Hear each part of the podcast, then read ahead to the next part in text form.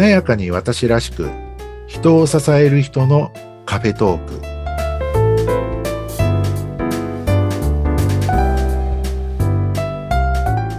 こんにちは西川学です。こんにちは内谷沢子です。内谷さん今回もよろしくお願いします。よろしくお願いします。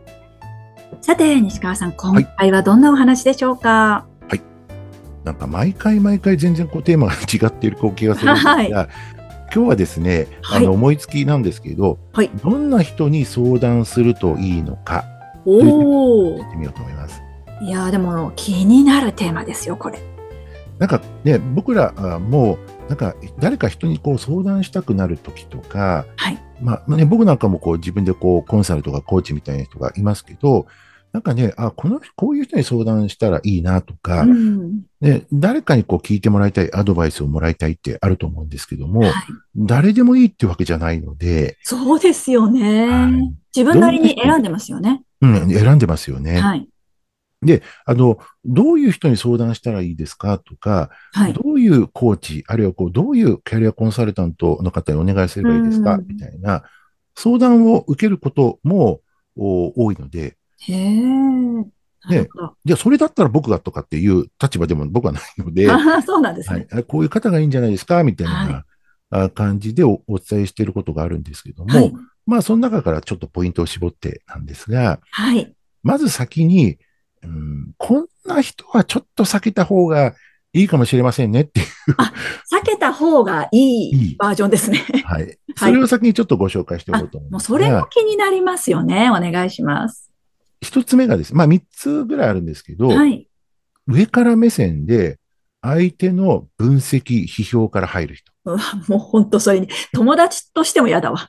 そうですよね。はい、なんかね、こう、どうしてもね、こう、なんか自然に人の上に立とうとして、上から目線で、うん、あの、君ってこうだよね、とか、あなたはこういうとこありますよね、みたいな。あの、分析、批評をする人、しがちな人いるんですね。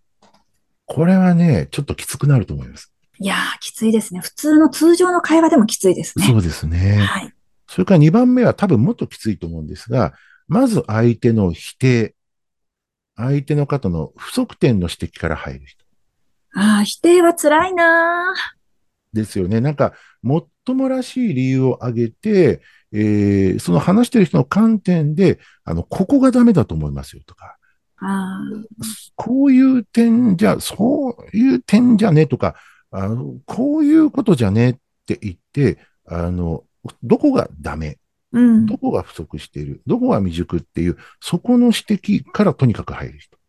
ああ、それちょっと相談してる側からするとなんかもう凹んじゃいますよね。そうですね。相談した途端にどこがダメか ことを言われるみたいな。通常の会話でもちょっとね、嫌なのに、相談事でそれはかなりきついですね。ちょっとね。はい。でも多いんですよ、意外に。あ、そうなんですか。はい。あとは、まあ、三つ目なんですが、まあ、例えば、あの、まあ、話は聞いてくれました。はい。で、なんか答えました。それに対して相談なさった側が、何かこう、反論的なこう質問とか、うん、反論的なこうコメントをすることって、えー、あると思うんですね。はい。だってそれって何々じゃないですかみたいな、うんうんうん。でもこれそういう場合どうなんですかみたいな。はい。ちょっとこう、挑戦的だってこう、ちょっとムッとされてんのかなとか、反論なのかなみたいな。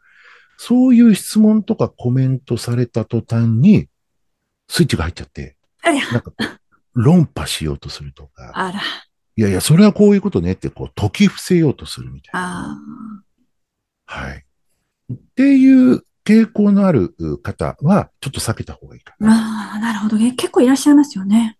いらっしゃいますね。うん、要はこの3つの方々って、要は相手に常にマウントを取りたがる。ああ、特徴的な。自分の方が上だぞ。私の言うことを聞きなさい。って根っこで思っていて、あの、相談してきた人を自分に従わせている状況。うん、それをこう気持ちいいと思う人が多いかなと。なるほどね。うん、まあ、良かれと思って言ってる人ももちろん多いんですけども、良かれと思って言ってるその根底にあるところが上に立ちたいとか、はい。っていう感じかな。うん、はい。で、こういう人は、まあ、ドリームキラーって言われるパターンか、まあ、そうなりかけている人なので、はい、ちょっと注意が必要。ドリームキラーって、こう、人の望みとか願っていることを潰しちゃうみたいな。お 自然とね。辛いな。で、まあ、そんなとこあって、じゃあどんな人に相談するといいかは、はい、まあ、その逆的なところもあるかもしれないんですが、はい、一つ目として、えー、まずすべてを共感的に受け止めてくれる人。いやー、嬉しいな共感されるとね、うん。とにかく共感的に受け止めてくれる。はい。で、絶対に人のことを頭ごなしに否定したりせず、はい。かといって、えー、いい、悪いのジャッジもしないで、はあ、そうなんですね。そう感じてんですねって、いうふうにただこう聞いてくれる人。はい。か、あるいは、いやー、そういうことありますよね、みたいな感じで受け止めてくれる人。うんこういう人は相談しやすいと思います。そうですね。はい。それから、まあ、それだけではなくて、二つ目に、聞いた上で、はい、あの、深掘りの問いかけをしてくれる人。はい、で、特に、相手の方、まあ、こちら相談した側の感情とか気持ちも大切に問いかけてくれる人。うわなんて素晴らしい人なんでしょう。で、なんかそういう人だと、こう、どんどん相談できるというか、はい、あの、ただ受け止めて聞いてくれるだけでもいいんですけども、はい、さらに相談してる側に、こう、興味関心を向けて、え、なんかこう、自分の中が整理できるように、深掘りの質問をくれる人。うん。ね、それこそ、でも単純なところで、それで？とか、はい。他にもあるの？とか、うん、ね、あるいは、あの、その時、どんなことを感じてたの？みたいなところで、こう、寄り添って聞いてくれる。はい。ですね。まあ、深掘りの質問には、まあ、いろいろこう、やり方はあるし、使わない方がいい言葉とか、えー、しない方がいい質問とか、あそういうスキルとか心構え的なことは、まあ、あるんですけども、はい、まあ、それはまた別の機会として、やっぱりこう、深掘りしてくれる感情、気持ちも大切に聞いてくれる人は、まあ、相談してて、どんどんこう自分がこう出しやすくなるかなと思います。そうですね。